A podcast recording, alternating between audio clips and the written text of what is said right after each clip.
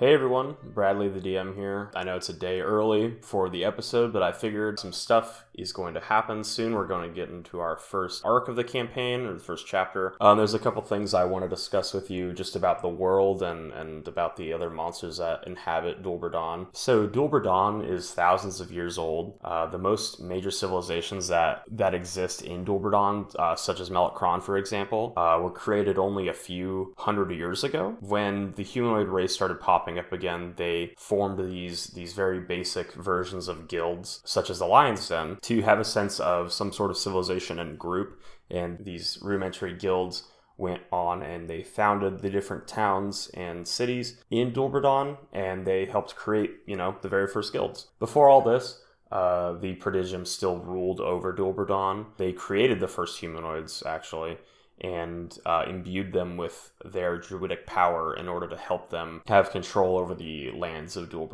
There was one group of archdruids, however, that realized that the world that they lived in was going to collapse soon, uh, and in order to prevent that, they turned against the prodigiums and the other archdruids, and they sealed them away to unknown planes. This wiped out a lot of the druidic magic that was in the world that the prodigiums absorbed uh, from Dol Bredon. However, this was not enough to stop the calamities. Uh, they continued and they wiped out all of the rest of the archdruids that were still in Dol Bredon and a lot of the creatures that still inhabited it as well. So, with the prodigiums being gone, a lot of the druidic magic was also lost in Dol Bredon. The school of, of druid magic is pretty much extinct uh, in modern Dol Bredon. A lot of the spells in the druid spellbook dealing with plants and animals uh, do not exist, and if they do, they are very, very basic versions of the spells. For example, something as simple as speak with animals doesn't really work the way that it normally should. Normally, when you cast speak with animals, you're able to actually have a conversation with the animal that you have casted the spell on. Um, but in Dol Bredon, the spell uh, you can talk to the animal, but the animal can't really commune back with you. It can give very basic gestures, but it cannot physically speak. The last thing that was lost with the druids being wiped out was the Sylvan language.